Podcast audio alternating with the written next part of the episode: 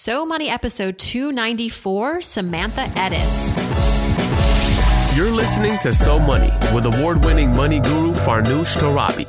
Each day, get a 30 minute dose of financial inspiration from the world's top business minds, authors, influencers, and from Farnoosh herself. Looking for ways to save on gas or double your double coupons? Sorry, you're in the wrong place. Seeking profound ways to live a richer, happier life. Welcome to So Money.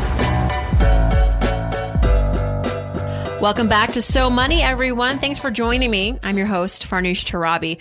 Well, ahead of introducing today's wonderful guest, I have to quickly share with you the charity fundraiser and competition that's going to be going on all month here at So Money, the entire month of November, in tandem with a charity fundraiser forward slash competition going on with Joe Saul-Sehy's podcast, Stacking Benjamins. And to tell us all about that, I brought on Joe. And Joe, here you go. What take the mic. You you invited me onto this little fundraiser of yours, and I'm I'm excited but also a little nervous. Farnoosh, I'm way excited that we're doing this together. You know, uh, we can raise a bunch of money for charity. And I love this at the end of the year with Thanksgiving.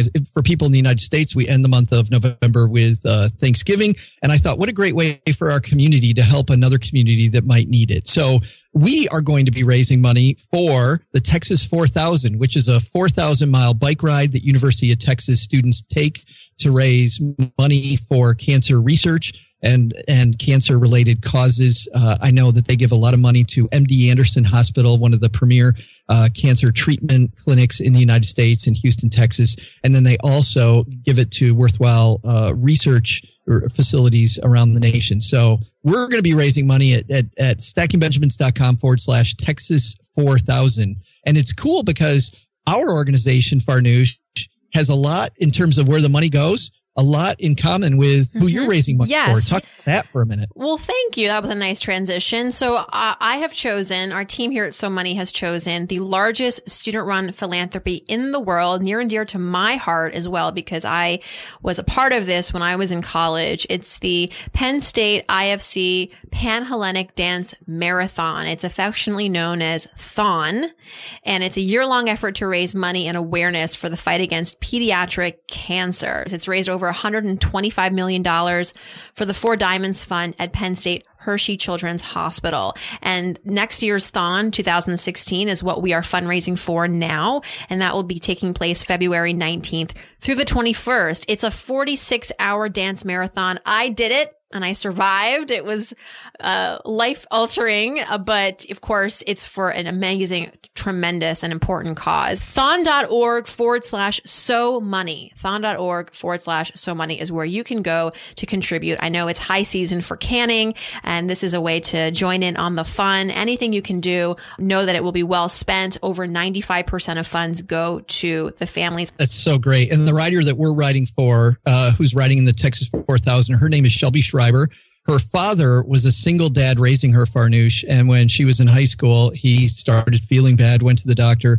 It turned out he had terminal cancer and he passed away when she was just in high school. Mm. So here she is without a dad. And now she decided she's going to ride this 4,000 mile bike ride in honor of him. And they spend no money on the bike ride. Uh, all the food along the way, all the housing along the way is donated. So I love these organizations, yeah. but stackingbenjamins.com forward slash Texas 4000. And, and I hope together we can raise a lot of money. I think we will. Thanks, Joe. Thank you. Today's guest is a best selling author of four books, a writer for Forbes, a sought after speaker, and host of a nationally syndicated call in radio show on Lifestyle Talk Radio. Samantha Ettus is frequently featured on top news and lifestyle outlets for her career and parenting advice, regularly appearing on Access Hollywood, The Today Show, Fox and Friends, among many others. Samantha is eager to help women reach their potential by creating a work life balance. She's worked with thousands of high profile celebrities celebrities, CEOs, and professionals. As mentioned previously, she's the author of four books, and her latest book, The Pie Life, will be published next year.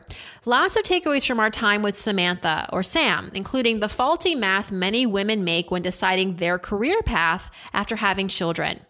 Buying a home in New York and then selling it before actually moving in. What happened?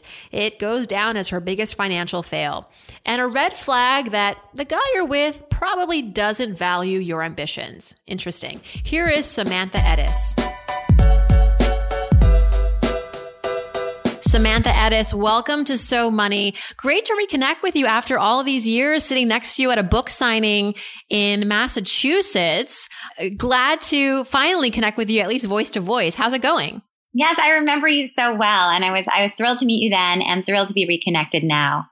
Samantha, I'm so impressed with the career that you have designed and built for yourself. I, I in some ways, I relate to you, but also I very much admire you and uh, feel inspired by all the work that you're doing, the variety of work that you're doing, you know, from your author work to writing for Forbes, these wonderful profiles of leading women. And you are a speaker, you have a radio show, you have a book coming out next year, you're all over television, you're also a mom. And so naturally you are this work life balance renegade and parenting expert.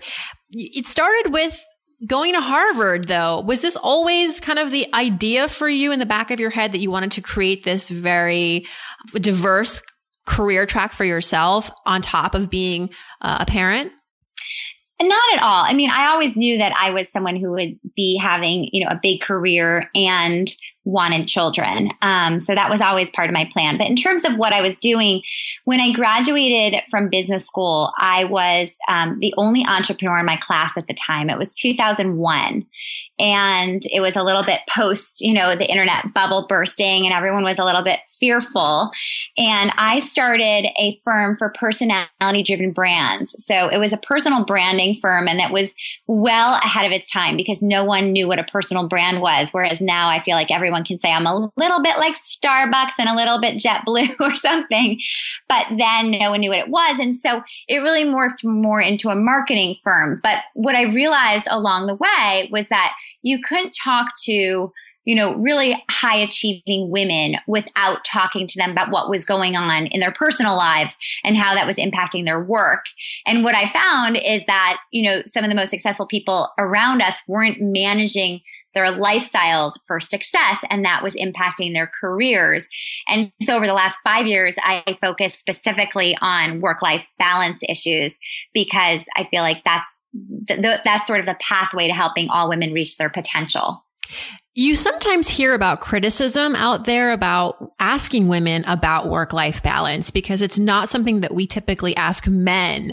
For example, I think it was Matt Lauer who got into trouble when he asked, um, I forget who, but it was a woman who was, oh, it was the head of GM. It was, um, the CEO of GM. Mary Barra, I think. Yes. Yeah. And he asked her, you know, something like, how do you do it all? Or how do you do this on top of being a mom? And he got a lot of backlash for that because would this have been a question that he would have asked the male CEO you know of a company? What do you I'm, think about that? Yeah, I'm so glad you're bringing this up because I actually, I think I take the contrarian viewpoint, which is that I wish he would ask men and women. I don't think it's wrong that he asked a woman.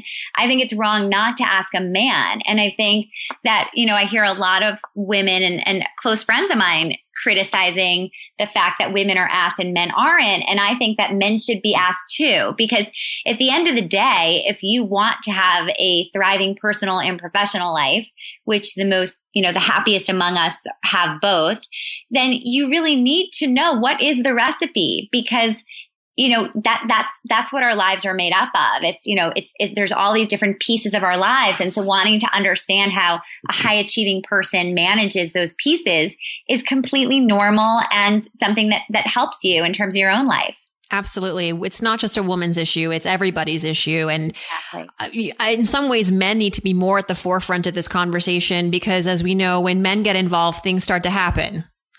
That's absolutely true. And I think that any company, for example, that has only a maternity leave policy and not a paternity leave policy is completely missing the boat because you're, what you're doing is you're starting a father out 500 hours behind a mother.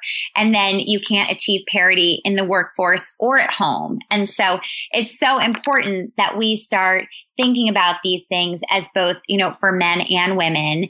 And the reason I focus on women is because I think that a lot of women don't realize that they never have to make a choice between work and a personal life. There are so many ways to have both. And it's just about figuring out what that way is for you. Can we go back to something you said earlier, which is that in 2001, you were the only one at your class at Harvard that was interested in pursuing entrepreneurship. And it's funny because we think of entrepreneurship. I mean, it's been around for, well, since the beginning of uh, time. you know, we inventing things, being at the helm of something that you create is nothing new, but it is a modern sort of a modern new normal. Um, that the fact that even at the number one business school in the country, just, you know, uh, well, 20 years ago, less than 20 years ago, this was not something that was common, that everyone was more aspiring to go work for maybe the Goldman Sachses of the world. Yeah, I remember at the time Bain, you know, the consulting firm, that was the hot job. Everyone wanted to work at Bain.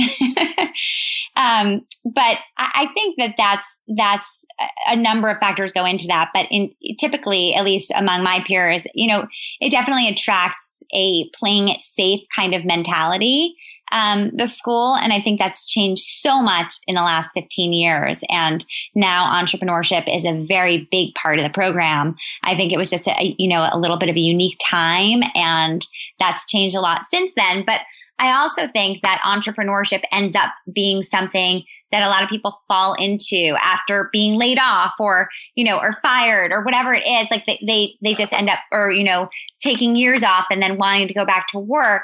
And I like to see it as a wonderful path for people to choose proactively. In your work helping women, particularly with work life balance, how does money factor in? What recurring issues do you find yourself mentoring women in when it comes to personal finance as they're striving for this work life balance?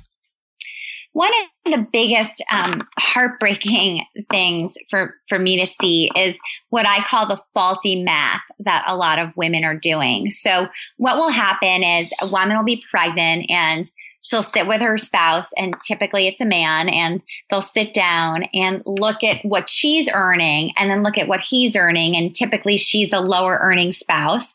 And they'll say gosh you know i only earn $50,000 a year. And so if, we hire a nanny or, you know, put our child in daycare, it's pretty much the same cost. And so after taxes, so it, it probably makes no sense for me to work. I'll just take on that role for the next few years and then I'll go back. Well, this sounds okay in theory, but the math is all wrong because what happens is that what we've seen from Sylvia Ann Hewlett's work is that if you take off just one year, if a woman takes off one year, she loses 18% of her future earnings forever. If a woman takes off two years, she loses more than 35% of her future earnings forever.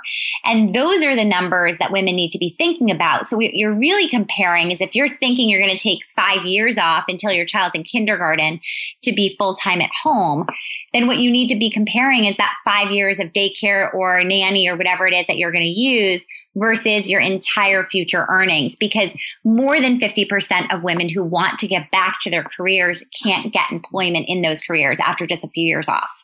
I agree completely. And so two things come to mind. One is that, and I write about this also in my own book, When She Makes More, this idea that, and this isn't just me talking, there are a lot of women I've, I've interviewed who are further along in their careers, have had kids, saying, I wish I had been more focused on my career when my kids were first born and, and young, because think about when you're having kids, a lot of times it's when you're in your late twenties, thirties, and you're very much in that kind of uh, acclimation mode in your career. And um, there's a lot of potential, a lot of growth potential, and that gets stymied. It's very difficult to kind of get back on that climb. And there was a Harvard study, and maybe, and I'm sure you know this, that the headline was "Children don't ruin women's careers, husbands do." yes, I, I really was. I was so happy to see that actually because I think just in my experience working with thousands of women um, I, I would say that the number one barrier to a woman reaching her potential is being married or coupled with a partner who doesn't believe her career is as important as his. Yes, yes, that there's parity in valuing each other's careers, regardless of who makes more or less. Absolutely agree. So yes, faulty math is definitely um, something that I, I, fight against and uh, try to encourage women and men to really see it not just as this simple equation, but really look at your long term goals and where your careers could take you given some investment today in time and, and money and resources. So Samantha, what is your financial philosophy now that you've, you know, had all this experience and as a mother, as a wife, as a businesswoman, what's your financial philosophy, money mantra in a couple of sentences? Well, that's such a that's such a great question. I don't think I've ever been asked this question. Um, certainly, I grew up with parents that lived above their means, um, and that was really stressful. I mean, even as a child, I remember being very aware of that. Um, and you know, they would spend a lot of money on vacations, but then be stressed about monthly bills. And I think um, that that gave me sort of the the motivation to always have a cushion and always be saving money, not, you know, living, um, above our means or, or ever being in debt because debt terrifies me. Um, and so I would say, but on the other side of that, what I also sort of was brought up with this idea that you should enjoy what you have and not just, you know, stuff everything under the mattress for a rainy day that might never come. Um, so I really do believe in also enjoying life and spending money on things that are are important to you and that will make you enjoy your life. So I would say I'm a little bit in the middle. You know, I'm I'm a saver, but I also believe in, you know, not not being overly cautious. Well, fast forward to my one of my questions that's usually comes up later in the conversation, but kind of is a nice transition because you just mentioned kind of growing up with a little bit of fear and insecurity sometimes, just the way that money was handled in your household. What's a money memory that kind of captures that, that to this day you remember it very well, vividly?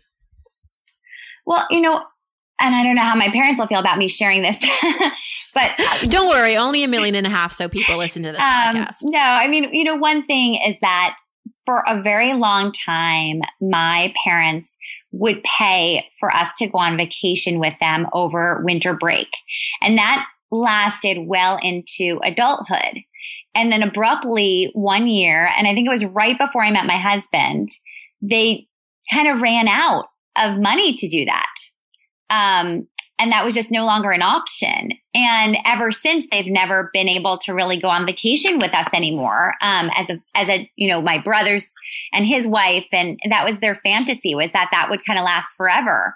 And I think that that still makes me really sad for them and for, you know, and just for this vision they had. Um, and it's motivated me to want to somehow afford that for my kids, that if I can afford for all of us to take a family vacation well into adulthood, there's something amazing about that. That if you can make that happen for your kids, um, it's obviously a big fantasy, but it's something that I realize what the benefits are because no matter what our issues were with our parents or whatever it was, you know, whatever tensions existed, they kind of all fell away on those vacations. And it was kind of always brought us back to center and to spending time together. So that's one thing. Hmm. We talk about failure on this show, not to but get all. I'm actually going to mention another thing. Oh, Sorry. yeah. Go ahead. So I grew up in New York City and I grew up in a very um, affluent part of New York City, but I was always very aware that at my private school, we were the kind of the poorer, one of the poorer families at the school. Does that make sense? Oh, I know that well and good because growing up in the 80s, I don't know how it was changed, how it changed over the decades, but lunchtime was when you got to really learn about the economies represented at school because there were the kids who brought their lunches in their beautiful lunch bags. There were the kids who had the tickets that got them a hot meal for free. They sat together. So terrible, right? Like what a horrible way to introduce. Yeah. My gosh. I bet that still goes on. It does. And I, and I didn't know what was really happening with the kids who got the tickets for lunch. I, I was like, how can I get a free lunch? I thought it was awesome, you know, but then I realized as like later in the years, as I got to be older, like, oh, they were on welfare. Um, yeah. which isn't a good thing. So, uh, I, I did in a, in a way, I, I sort of experienced that. Mm-hmm. Well, yeah, and I don't want to diminish the fact. I mean, that you know, obviously, that certainly wasn't the case. I was at a private school in New York City, so it was just, more, and we were going on vacations. It was just more of being so aware that there were we were in a different sort of there were people in a different stratosphere and that was most of the school and then there were people like us in the school and so it was just kind of being aware of that from a very young age but as i mentioned um, i never felt you know this endless desire for money. I was always focused on passion and felt like money comes afterwards. So that was one of the gifts in terms of money that mm-hmm. my family gave me.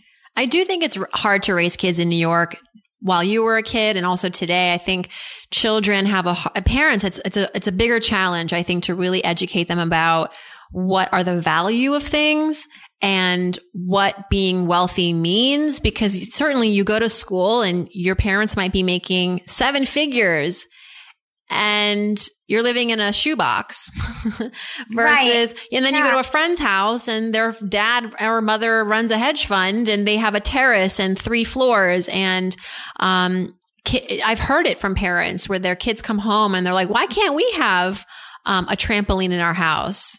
It's like, well, so we, we, can, we can hardly fit a dog in here. Like, how would we? Get- I, I think I have a good answer for that one. So, whenever I get anything like that, and it's not always about money, it could be about something, you know, why do they get to stay up later than we do, or whatever it is. And I always like to say that life is not an a la carte menu. So, if you had those rules, those would also be your parents, and those would be your siblings.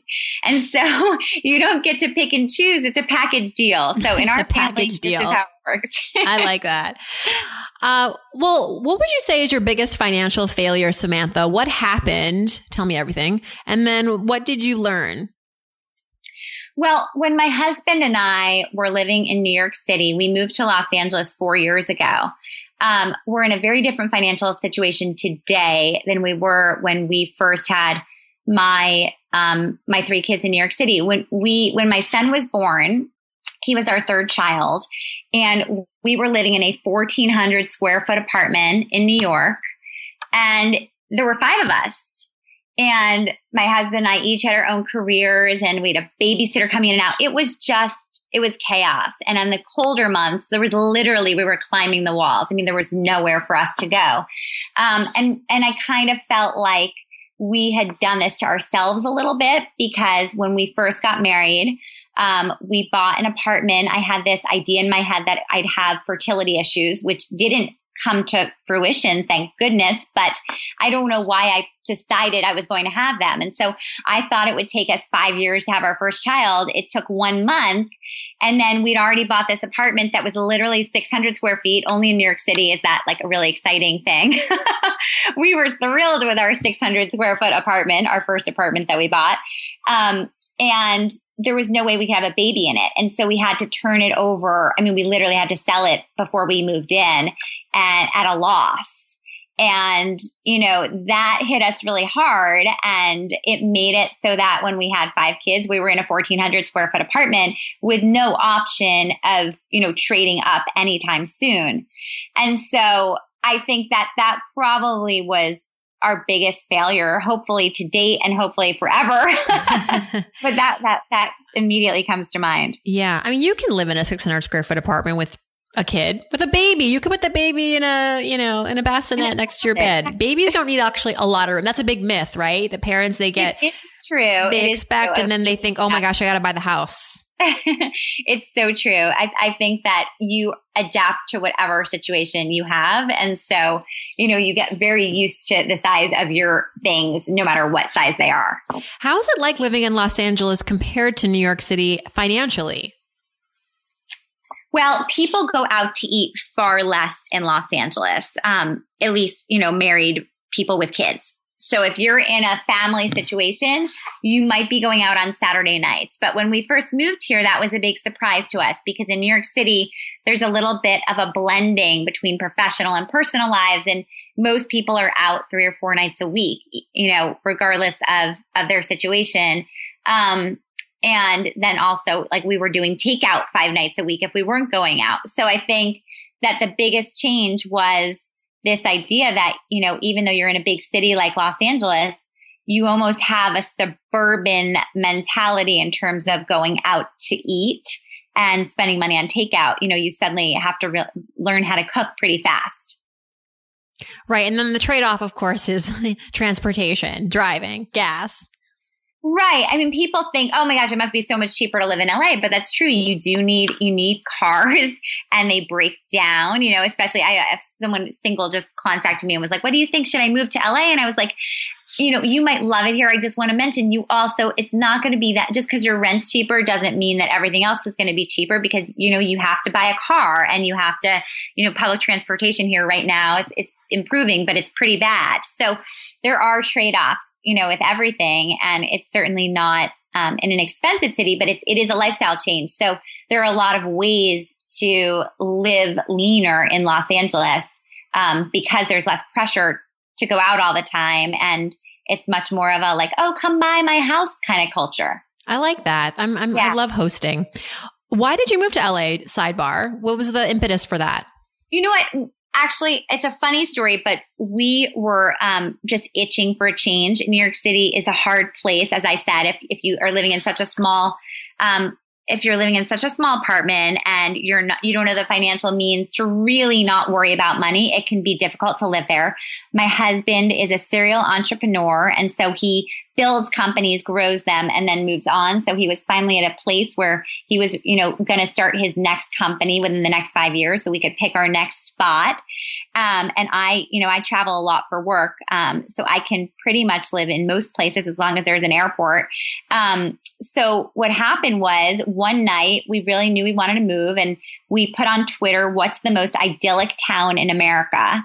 And I got 11 responses and one of them was the Pacific Palisades in California, which is where we ended up. That night, we'd never been here. We looked it up on Wikipedia and my husband was like, I think that's our spot. And literally that's how we moved here. No friends, no family, just moved. It used to be like Money Magazine or USA Today that would be like, here are the hottest places to live. You crowdsourced it from Twitter. I know. Isn't that hilarious? Like, I love Twitter, and this is just another example of why.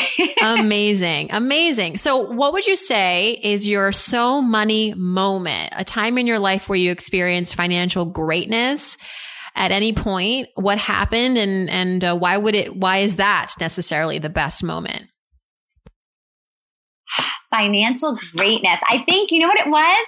I can really remember it. It was my husband and I were on vacation and we were going to visit his family in New England and we were driving. We pulled over to stop at this bead store I love. And we were in the parking lot and we got a call from my agent and I had just received, um, a deal from Random House for my next three books. So it was a package. Um, and it was kind of in the heyday of books. And we bought our next apartment in New York City based on the, that advance for that three book deal. Wow. So that was very, very exciting. And you have a book coming out next year. Tell us about it. It's called The Pie Life. Yeah, it's the Pie Life, a woman's recipe for love, success, and satisfaction. And it's coming out next September. I'm super excited about it. And it's basically all about how to have a thriving professional and personal life at the same time. How important is this message for millennial women, younger women who we find that in large metropolitan areas, young women actually out earn young men on average? Uh, or at least the wage gap is in some cities much narrower than it is nationally. Uh, That's uh, incredible. I mean, yeah. I, it, it, kind of mirrors, you know, college graduate rates. Exactly, exactly. Yeah, that's, that's so kind of what the fuel is for that. But of course, as they age and they move on and they have, uh, they get married and have children, that wage gap expands.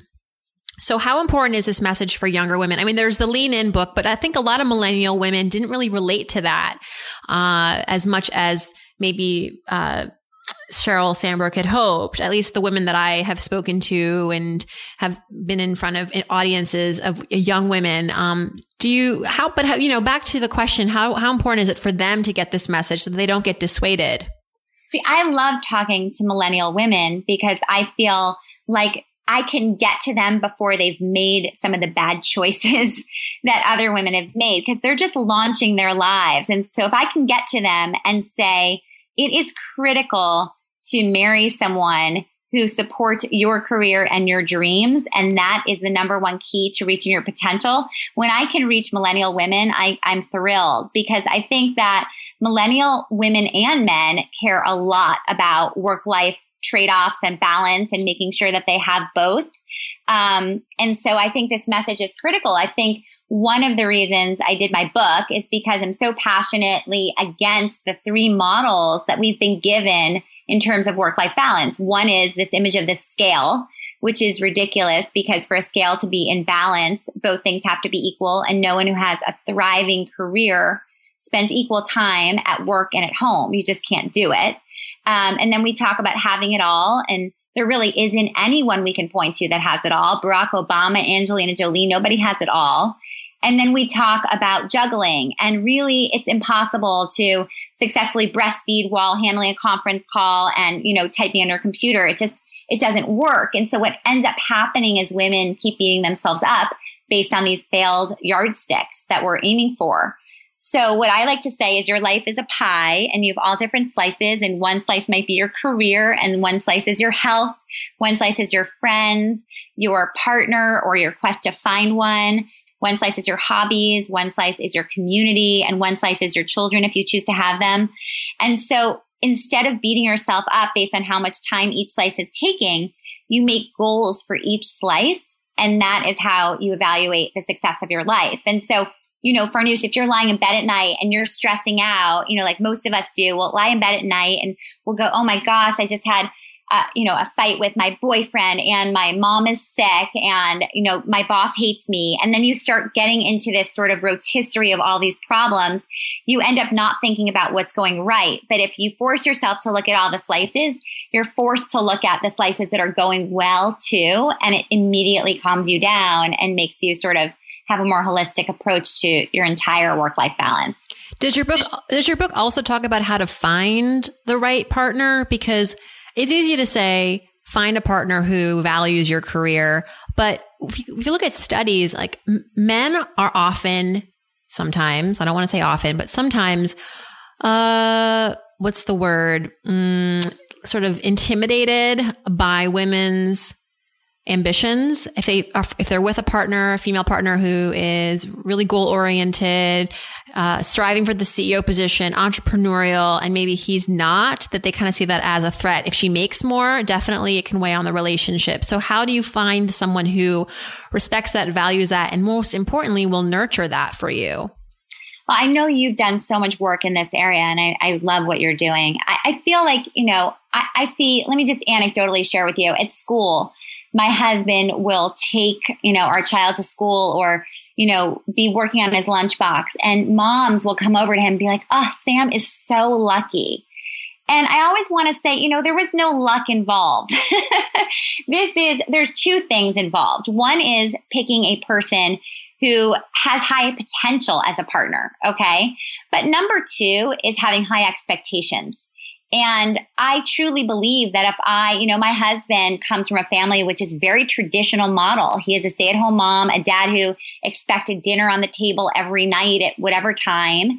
And that is not necessarily natural to him to have a completely egalitarian relationship. But it was always my expectation that I would have one. And I always say to him, like, I think if you'd married someone who was more traditional, your marriage would be more traditional. But I think part of it is just having high expectations from the very beginning. I would never have ended up with someone who wouldn't be a full partner with the kids and at home.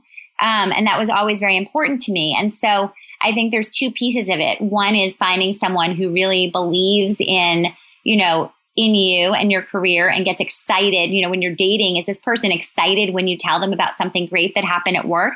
If not, forget about them. um, but, you know, secondly, it's once you're in the relationship, have him come to all the doctor's appointments when you're pregnant. Oh, like, yeah. It starts. Can I just brag for a second about my husband? Yes. So when I was pregnant, uh, Tim came to every single, almost annoyingly. Like I was like, okay, you don't really have to come to this test because it's just a glucose screening. Like really, he's like, no, I really want to be there. And at one point, I think it was the 20 week point, we were uh, getting that one big important screening and the nurse looked at my husband and said, uh, you, you, know, you're very, it's very rare to see a father not only be at the, the, appointments, this is in New York City, but to also not be on his cell phone during the appointments. Oh, it's so interesting. And I was like, I felt so sad for those women, you know, yes, who, who exactly. like, you're, he's he's there, he's with you, but he's so not there, you know. Um, so just see, Farnoosh, I think you're an example, and and I am too, of the fact that like there. I mean, in terms of intimidating women, we're both you know, we we sort of I can ooze, be scary. Mm-hmm. Yeah, exactly. I was going to say I was saying it nicely. We both ooze self-confidence and ambition, right? And so I I bet you never had a problem meeting people that respected that.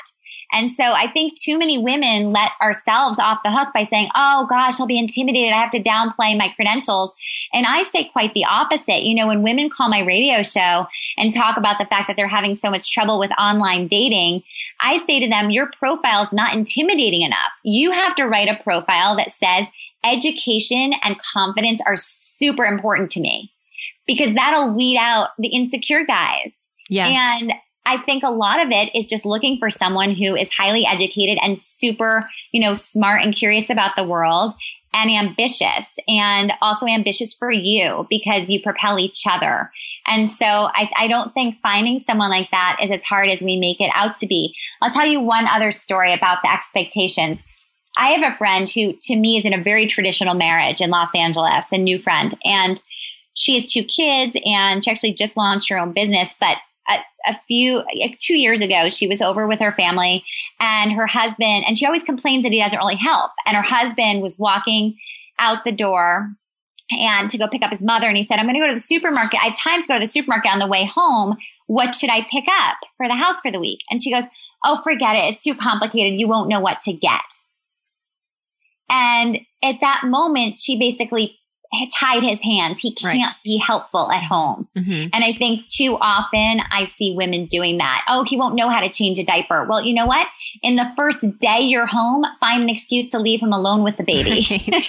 exactly. The good news is men want to help, ladies. Okay. Yeah. So you need to just let them and it's not going to be perfect like you do it, but it's, but, uh, but you have to have faith in them and it's you're it's not like I think this is the problem too. We come home and we feel like we're still at work and your husband is your associate or your colleague, but not your partner and someone that you're romantic with. That being in a relationship is sometimes not politically correct. You don't follow rules. You just have to do the dance that works best for the two of you. And it, you know, it's different in every relationship, but it's important to find that that dance. And um, anyway, we could talk about this for a long time. I just want to also say that femininity and masculinity play big roles in the laws of attraction. Um, and so remember that. Anyway. Well, yeah, and I think to that point, you know, it's so important to nurture your marriage along the way. Mm-hmm. And I believe that right from the beginning, you should be having weekly date nights. And, you know, if financially that's an issue, then do babysitting swaps with a neighbor or a friend or get a local college student to spend, you know, two or three hours um, a week at night, you know, staying over so you can have have dinner. But I think that those kinds of things are so important. Yeah, agree. All right. One of the last few questions I ask is about financial habits, Samantha. What's a number, the number one habit that you practice? It could be daily, but it could also be less frequent, but definitely helps you with your money. Huh. Um, I think, first of all, you're making me so much more aware of my financial habits. Good. Thank you, Farnoosh. Um, I think that for me, it's a lot of it is um, I'm a big routine person, right? So as soon as I go out of that routine and realize I'm spending money on something outside of it, I'm just very cognizant of when the last time I did that was. So, you know, if I go into a store and see two sweaters I like, I am the kind of person that when I go shopping, I want to do it all at once. Like I don't have a lot of time and extra time in my life. So I almost see shopping as part of my job. Like I have a lot of, you know, appearances and speaking things and TV appearances. And so when I go, I'll just like go, but I'm very aware of, okay, I, the last time I went shopping was two months ago or whatever it might be, four months ago. So I have to be very aware of that. And so I have a very specific budget for myself in terms of that. And I'm also pretty religious about keeping my business expenses and my personal expenses separate just to make it easier, you know, come tax season. sure, definitely. Okay, ready for some so money fill in the blanks? I guess so. okay, you're going to do great. Don't overthink it. If I won a if I won the lottery tomorrow, let's say a 100 million bucks, the first thing I would do is um, I would I would start a foundation most likely for domestic violence or prison reform. Wow. I'm going to ask you later about charity, but first, one of the th- one thing that I spend on that makes my life easier or better is um, having my nanny come a couple of hours early to do all the supermarket shopping. Yes. And you have how many kids now? Four? Three. Three. Okay. Yeah. Uh, when I splurge, I like to spend on blank and it's worth every penny. My biggest splurge right now in my life is going out to dinner at Nobu Malibu, which is my favorite restaurant on earth. oh my gosh, you must see so many celebrities there. Every time. Yeah. Just for that, I would be like a fly on the wall. And I also justify it because in New York City, we went out to dinner a lot more. So there you go. Yeah. One thing I wish I had learned about money growing up is how to save. How to save. Yeah. When I donate, I like to give to blank because um, I give to a lot of women's charities and um, I give a lot to Baby Buggy, which is my number one charity, which gives um, baby necessities to the, the most impoverished families. Yes, Jessica Seinfeld's charity, right? Yes, yes. Great. And I'm Samantha Ettus. I'm so money because because I help women reach their potential. Thank you so much. Samantha Ettus, you're such a wonderful guest. I think this time just flew by and I would That's love to fine. have you back when the pie book, um, when the pie life comes out. So I would love to. Please do us the honor. Thank you so much. Thank you, Farnoosh. Thanks so much. If you'd like to learn more about Samantha Ettus, her website is samanthaettus.com. She's also on Twitter with the same name at Samantha Ettus. All this and more, including the transcript and comments at SoMoneyPodcast.com. And while you're there, click on Ask Farnoosh and you can send me your question for the Friday episodes. Thanks so much for tuning in, everyone. Hope your day is so money.